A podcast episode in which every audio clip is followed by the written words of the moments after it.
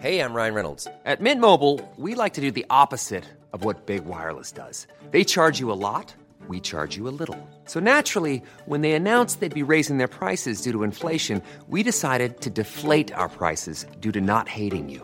That's right. We're cutting the price of Mint Unlimited from $30 a month to just $15 a month. Give it a try at mintmobile.com slash switch. $45 upfront for three months plus taxes and fees. Promo rate for new customers for limited time. Unlimited more than 40 gigabytes per month. Slows. Full terms at mintmobile.com. There's never been a faster or easier way to start your weight loss journey than with PlushCare. PlushCare accepts most insurance plans and gives you online access to board-certified physicians who can prescribe FDA-approved weight loss medications like Wegovy and Zepbound for those who qualify. Take charge of your health and speak with a board-certified physician about a weight loss plan that's right for you. Get started today at plushcare.com slash weight loss. That's plushcare.com slash weight loss. plushcare.com slash weight loss. Welcome to the Julia Hartley Brewer Daily. If you've missed any of my talk radio breakfast show, don't worry. We've put some of the punchiest bits of this morning's show into a bite sized podcast, the Julia Hartley Brewer Daily. Enjoy. First up, though, let's talk about a furlough. Uh, Six million furloughed workers were actually working during their time from home during lockdown.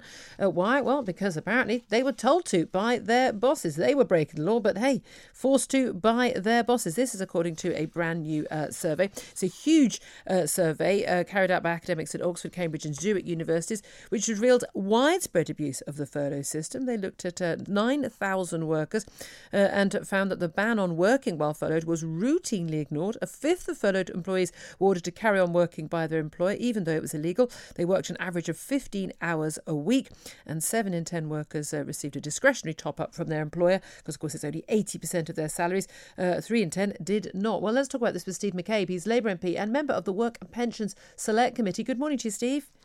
Good morning. Morning. Thank you very much indeed for joining us this morning on this. Um, this is, I mean, this is an absolute outrage, isn't it? This is uh, this is a scheme that was meant to save companies and save workers from being made uh, unemployed by keeping them effectively on, on a basic pay uh, to keep them uh, them alive during the lockdown. This was something the country came together uh, to fund them, and it's been abused on a mass scale. It would appear.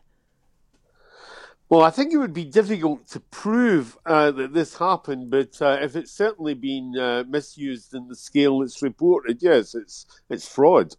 Yeah, I mean that that's. It's, it's, you call it what it is. It is fraud. Now we know that the HM Revenue and Customs said they're investigating eight thousand tip-offs to the fraud hotline because that's just a, a fraction of the number of uh, of these uh, the, su- the suggested reported levels of uh, fraud.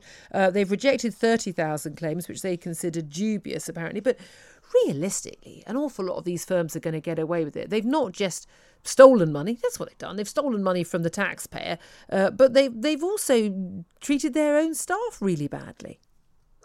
Well, as I say, I think in a lot of cases it will be difficult to prove. There are some uh, relatively straightforward tests. I mean, big reputable companies uh, disabled their their staff emails, for example, so there is a certain amount of uh, tracing that could be done using that kind of system. But uh, I, I, I, have to admit, I think some of these people are going to get away with it. Yeah, I'm, I'm sure an awful lot of them are. I mean, I think I think the next big story as we fingers crossed, come out of this pandemic, get a vaccine, like will be actually tackling those who uh, uh, do do actually fraud. This I, I always felt actually when Rishi Sunak, the Chancellor, announced this, and I've, I've personally felt quite emotional at the, the, idea that we would, as a nation, all sort of fund this together and, and help our fellow our fellow workers. But I will, I felt at the time there should have been a clear statement that anyone who who abuses this will face the severest penalties, and I don't think that fines really hack it. I want people to go to jail if they have done this. But the real worry here is um, staff who have been told, oh, you're on furlough, the government's now paying your wages 80%, but we want you back in the office. And people saying that they, they said to their bosses, but I'm breaking the law, and, and being very fearful that if they, they're either going to court, be caught breaking the law or that they're going to be sacked because uh, some of them said that their employers simply said, you know, you either you either work while you're on furlough, while the government or the taxpayer funding your wages, or you don't have a job at all to come back to. Yes, and I think if it is possible to get enough people per company, per business to come forward and make clear statements to that effect, then there, are, there must be a relatively good chance of some prosecutions. But, you know, I have to be honest and say I am skeptical. It's one yeah. thing for people to give that to a survey it's quite another thing about whether or not they'll be they'll feel safe enough to come forward in other circumstances. That's a crucial thing, isn't it? Of course, the Treasury's made it very clear that the people have to pay back any of the money they claimed on the furlough scheme if they're found to have defrauded it, but also pay back double that amount as the as the fine. And of course, I mean, no doubt facing criminal prosecution. Now, this realistically could actually see a lot of smaller firms that have done this going under. So you've got a worker who's been forced to work on the furlough scheme, worried about losing their job, basically losing their job if they do speak out. So there'll be quite an incentive to keep quiet. Yes, and it was always the risk of a, a scheme that had to be assembled very quickly and that couldn't have too many um, immediate safeguard measures in place. Otherwise, it would have taken too long to implement. Yeah. So, I mean, I think he was always at risk. It was, I mean, you talked about it being a joint sort of you know effort across the country. I mean, it was something where you were relying on people to be morally reasonable, and it sounds as if some people have just abused it. Yeah, I mean, it, it, it absolutely is. I think the, the, scale is quite shocking, but I wonder if that does actually explain why we've seen, you know, 9.4 million workers on that scheme when the government themselves didn't expect it to be anything like that. I think they expected something like a third of that number. Um, uh, and and and that that possibly explains it. That maybe the word went round, hey, you can do this and you can pay your workers, and you know, nudge, nudge, wink, wink. Everyone else is doing it. You may as well have a go. Well, I think when the the time comes to look at this, it will be important to know exactly what kind of assessments were made at the outset. As I say, I've got some sympathy for the Chancellor because yeah. he had to do this in an enormous hurry. But I mean, the lesson that's got to be learned is what assessments were made, what reasonable safeguards were in place, uh, and, you know, is it possible to make an example of at least some of those who've abused it? Yeah, absolutely. I mean, we're definitely going to need some naming and shaming, aren't we? But um, as you say, there's a trade off in terms of speed, getting this money to the companies that needed it. Bearing in mind, their money just disappeared overnight. And, and again, the money from the furlough scheme didn't come for uh, many weeks. A lot of companies were really struggling to get that money out as soon as possible as a trade off between making sure it only went to the people who deserved it. And you're always going to have some that fall through the cracks on that basis. We have that with with the, you know universal credit at the moment as well. Uh, but you presumably there. I, mean, I know there's going to be an investigation by the Public Accounts Committee because this involves huge sums of public money. Will there also be an investigation by the committee that, of which you're a member, the Work and Pension Select Committee? Well, I think we, we need to know exactly. Uh, it's too early to say. I, I, can't say if we will investigate it. I mean, obviously, the scheme was designed to keep people in work. Uh, yeah. And, and, to a large extent, it was successful up to a point. Yeah. Uh, the, the, test will be in the new year about how many of those people are still in work.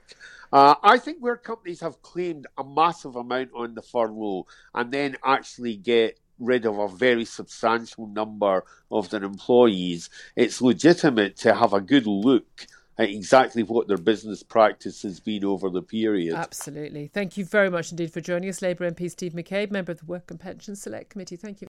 Talk Radio Breakfast with Julia Hartley Brewer and The Times. Be well informed.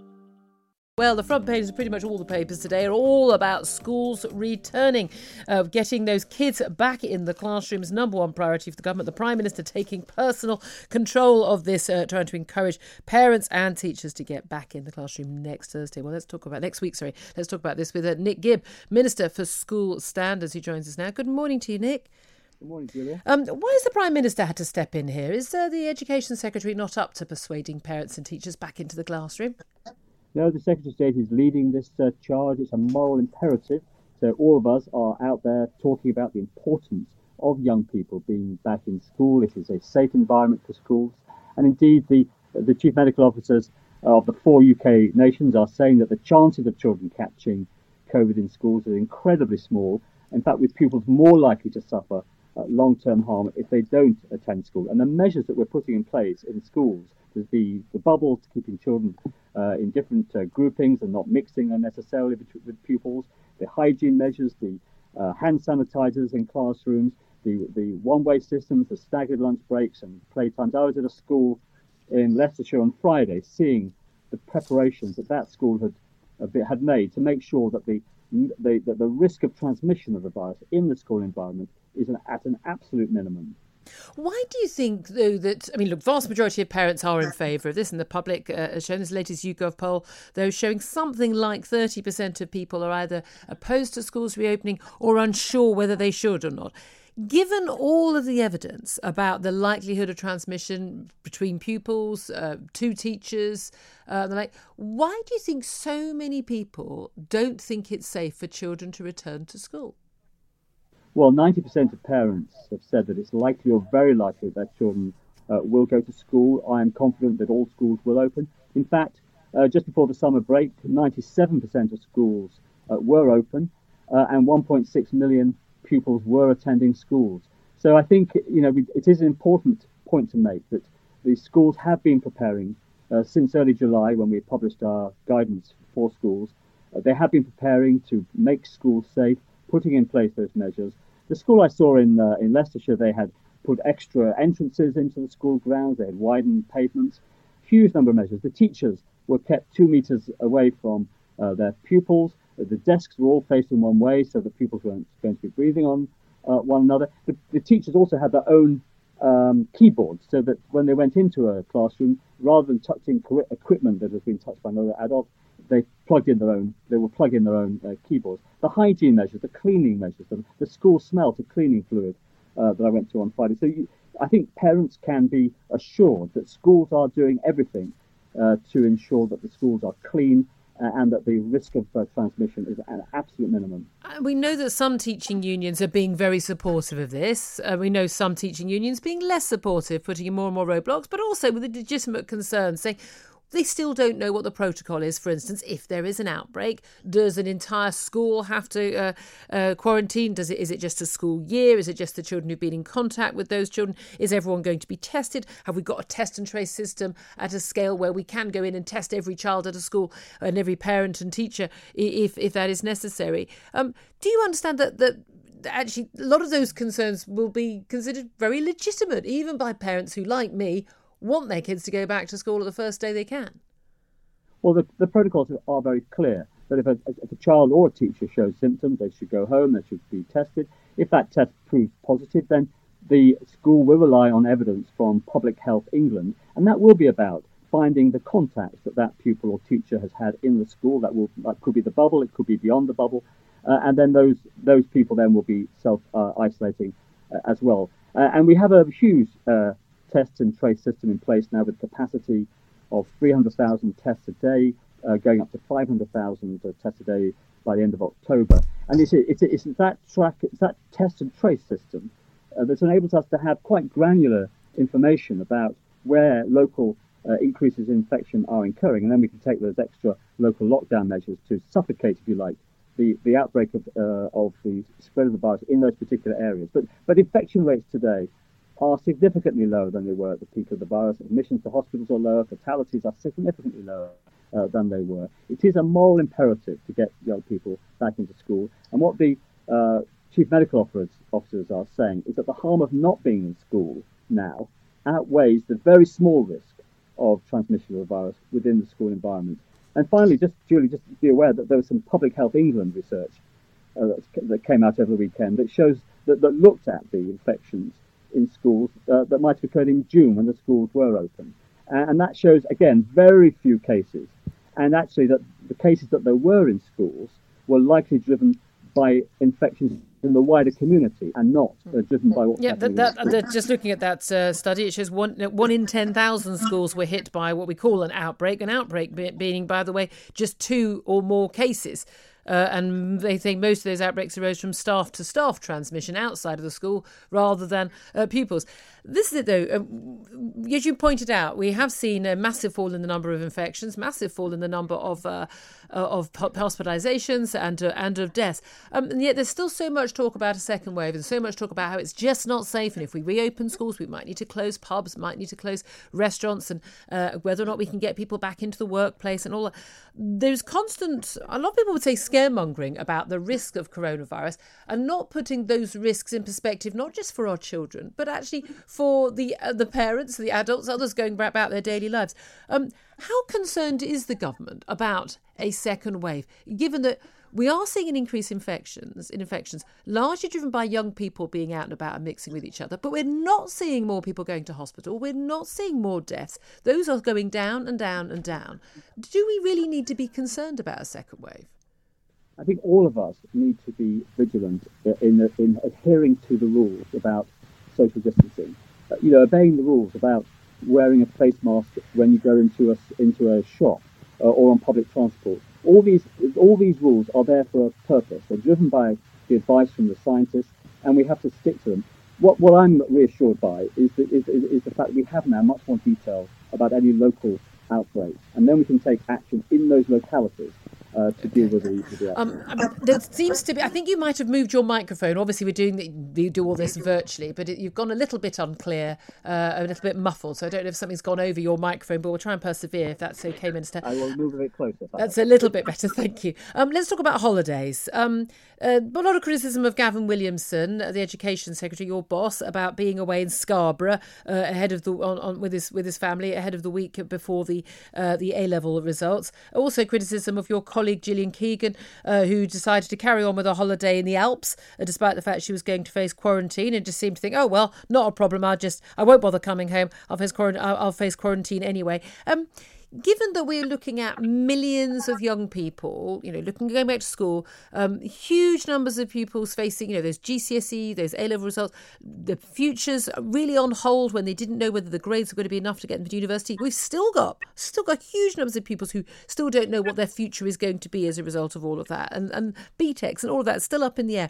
Is it really appropriate for government ministers in your department to be away on holiday? Well, Gavin cancelled his holiday uh, uh, in France to France, and he uh, he, he, visited uh, his family in Scarborough, where they're from. Uh, first time he'd seen the family uh, since lockdown, and of course, all during that time, he's in constant touch with with the department. And of course, you can hold meetings virtually. But he um, cancelled a crucial meeting, didn't he? Well, meetings get moved around all the time. In, in, the department. Look, you know, we are taking, we took swift action to deal with the problems we, we saw with the grades last Thursday. And, and, and this, just this last Thursday, uh, hundreds of thousands of young people received their GCSE grades, hundreds of thousands of young people received their recalculated uh, A levels. And we're working now on making sure that this week, uh, all those young people waiting for their vocational qualification results uh, grades will get them as well. So we are, whenever there are problems, and there will be problems, during this pandemic crisis. The whole, the whole reason they have. Nick, Nick Gibb, I'm so sorry. You, I don't know where you've gone. I can see you're still on your screen, but you've obviously covered up your microphone with some with a piece of paper or something because we can't hear you. I do apologise. Okay, I'm so sorry. Right, that's a bit better. And now, if you can see the video, anybody, you can watch this live, then you, yes. you, you, see alarmingly see close. alarmingly close ear. Um, but uh, no, look, we, we know we, we will take swift action when we're dealing with these problems. And all these issues arise from the fact we are in the middle of a pandemic, and that's why we had to cancel exams. But you know, we, ministers are working uh, around the clock to tackle all these problems, and now the imperative is getting all our young people back to school. I'm confident that all schools will be open uh, uh, in, the, in the beginning of September, and I'm also confident that parents will want to send their children back to school. In fact, the pupils I met uh, in Leicestershire on Friday, they were desperate to get back to school. Talk Radio Breakfast with Julia Hartley Brewer and the Times. Know your times. When you're ready to pop the question, the last thing you want to do is second guess the ring. At Bluenile.com, you can design a one of a kind ring with the ease and convenience of shopping online. Choose your diamond and setting. When you find the one, you'll get it delivered right to your door. Go to Bluenile.com and use promo code LISTEN to get $50 off your purchase of $500 or more. That's code LISTEN at Bluenile.com for $50 off your purchase. Bluenile.com code LISTEN. Planning for your next trip? Elevate your travel style with Quince. Quince has all the jet setting essentials you'll want for your next getaway, like European linen, premium luggage options, buttery soft Italian leather bags, and so much more and it's all priced at 50 to 80% less than similar brands. Plus, Quince only works with factories that use safe and ethical manufacturing practices. Pack your bags with high-quality essentials you'll be wearing for vacations to come with Quince. Go to quince.com slash trip for free shipping and 365-day returns. Hi, I'm Daniel, founder of Pretty Litter. Cats and cat owners deserve better than any old-fashioned litter. That's why I teamed up with scientists and veterinarians to create Pretty Litter. Its innovative crystal formula has superior odor control and weighs up to 80% less than clay litter. Pretty Litter even monitors health by changing colors to help detect early signs of potential illness. It's the world's smartest kitty litter. Go to prettylitter.com and use code ACAST for 20% off your first order and a free cat toy. Terms and conditions apply. See site for details. That leads me into my next guest, Douglas Murray, author of the internationally best selling book, The Madness of Crowds, following on from his also internationally best selling book, The Strange Death of Europe. I'm delighted to say Douglas Murray joins me now to discuss his new paperback edition of that book with, wonderfully, an updated afterword, given how much has happened since that book was first published in September last year. Good morning to you, Douglas. Good morning. It's great to be back with you, Julia. Uh, lovely to speak to you. Um, I have to say, I can imagine the frustration having written The Madness of Crowds, uh, which say, has been an international bestseller, as everyone would have predicted. Um, summarising just sort of just the, the strange ways in which we, we now seem to have to debate issues like race, like gender, uh, and the like, um, to then have everything that has happened since uh, in terms of trans rights, Black Lives Matter, even just the, the latest events with the BBC and, and decolonisation and the like. Um, every single day, there's another chapter waiting to be written, isn't there? Yes, well, I mean, one of the disappointments when people say, you know, your book was prophetic or it predicted what's happened. The problem with that is, as an author, you you, you can't help thinking, I just wish that I'd have done it more, or more people had read it because we could have stopped this. You know, I mean, it's it's true. All of this is what I said would be coming down the line, and it's just come even more ferociously than we expected the just mad um, the mad emphasis on identity issues as being the main things in our lives and in our time. That now are dictating the news they're dictating in america certainly now uh, uh, not just elections but civil order in cities across the us and you know if we'd have said 10 years ago julia that in 2020 the main conversations of our time would be obsessive conversations about gender issues racial issues. I think you and I would have thought, are we going to be able to do more than that by about 2020? Uh, well, are we going to have more to look forward to? Indeed, I, I, I, was raised at a time when we, we the idea was that we would never have to talk about those things because they become exactly. irrelevant. But this is the interesting thing, isn't it? Because when the pandemic struck, as horrific as it has been, the lockdown, all of the effects and all of the deaths and everything that's happened around the world, there was a bit of hope, and you touched on this in, in your update in, in the book, that, that well, okay, now we've got a real problem. All these people who, who come up with these made up problems will have a real problem to focus on. This is going to bring us all together, the, the feeling of community and unity. We're all in this together. But no, it was within a matter of weeks that identity politics reared their heads again. That's right. I, I, say in the updated version of the Madness of Crowds that I mean there was a, there was an early uh, bit of hope, as it were, in a bleak time at the beginning of Corona, when Sam Smith sent out a photograph of himself in his mansion, looking unhappy, and the, the reaction wasn't quite as warm as he probably hoped. In fact, most people didn't have all that much sympathy for him. Uh, various people pointed out, of course, that since Sam Smith had come out as plural a little time before, at least they had themselves for company. But uh, the, uh, the but you know you'd have hoped that well this is the sort of thing that'll that'll change it. We won't have much much time for this. So there were little glimmers of hope that where now we had a real problem. People wouldn't have much time for basically imaginary ones. And then uh, uh something quite different happened after the horrible killing of george floyd in america. The whole thing uh, turned. And I say that, that that what happens at times like this is, as well as the coronavirus showing what bits of societal trust we still had, it also revealed our own societal underlying morbidities. And what it did was it exposed the fact that there were certain things that our society seemed now to view as being even more important than public health. And in America and then in Britain, it was revealed that all of the things I describe in the madness of crowds were deemed, particularly by younger people, to be even more important, whether they had a justification or not, even more important than the health of the general public. And that's what I say in the book. That's because these issues of race, gender, sexual identity are effectively the new religions in our countries. Yeah, and, and this is where I think it is difficult for the. You talk about the madness of crowds. It, it, for, for most people, the majority of people in this country, poll after poll shows this is not their obsession, and yet this is the obsession in our media, certainly the obsession on our social media. And and when people make statements, as people like J.K. Rowling do about about simple things like when a company or, or an organisation refers to uh, people who menstruate, they say, "Oh, I think we used to have a word for those people, and we call them mm. women." That now is regarded as transphobia. There was an attempt to uh, to cancel J.K. Rowling as a result of making this statement. That there are there are enough people in this very small minority to wield an awful lot of power, and more That's and right. more people are being cowed by it. I- I've seen many interviews with you where you've talked about how the cancel culture doesn't affect you because you are, you know, you- you're an author, you're, you're effectively self-employed. You don't have to worry about an employer saying, "Oh no, Douglas, you've gone too far this time." But Right. how much do you think that is affecting ordinary people listening to the show right now, day to day?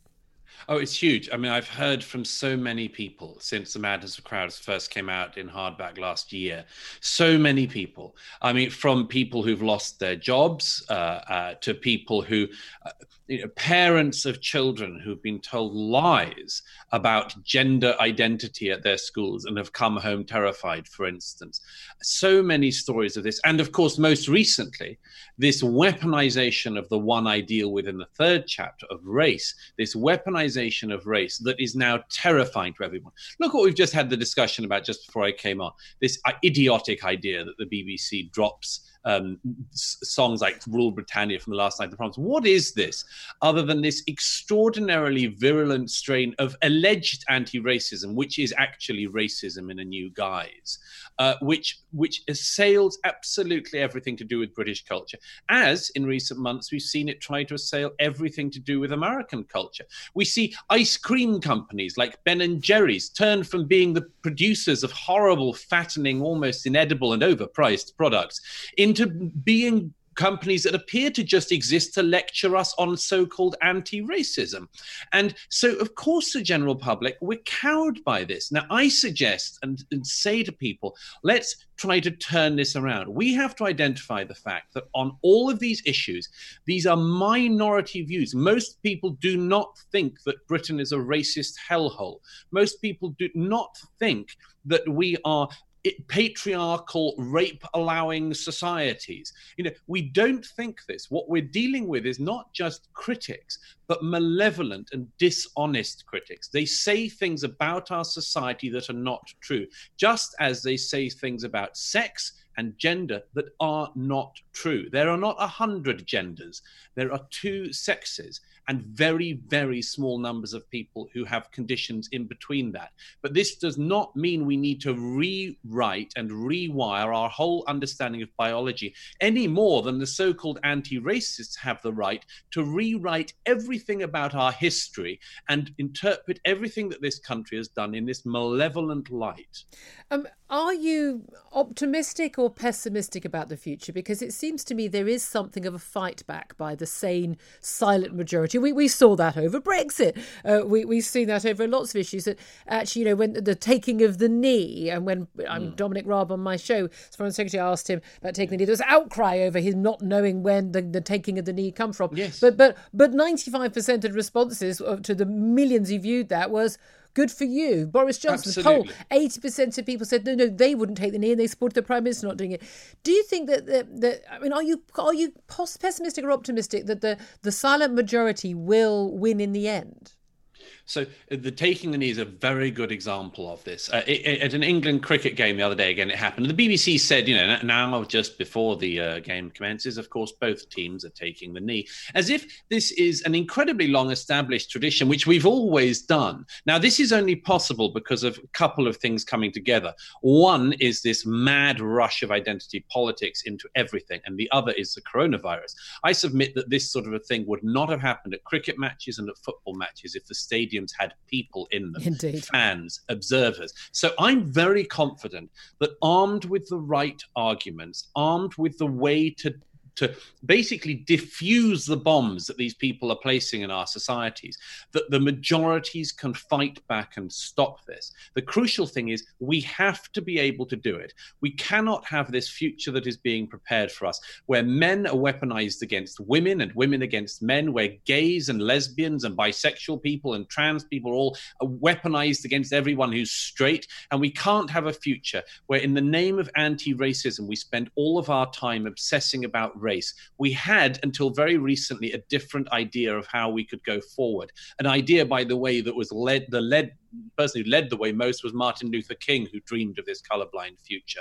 We cannot have people who dream of re racializing our societies. If we do, and I say this at the end of the foreword to the new edition, if we do, then we have a future that is going to be unbelievably divisive and violent. And we need to know how to avoid that now. Douglas Murray, it is always a pleasure, and I'm sure I echo all of my listeners. Uh, he's the international best-selling author of, of uh, The uh, Madness of Crowds, a new edition uh, out uh, now, and uh, I have to say, um, it, it, it, makes an awful lot of sense out of some very senseless stuff. Douglas Murray, thank you very much indeed. For- Thanks for listening to the Julia Hartley Brewer Daily. If you liked what you heard, please subscribe and give me a good review, and don't forget to catch me on the Talk Radio Breakfast Show every weekday from 6:30 until 10.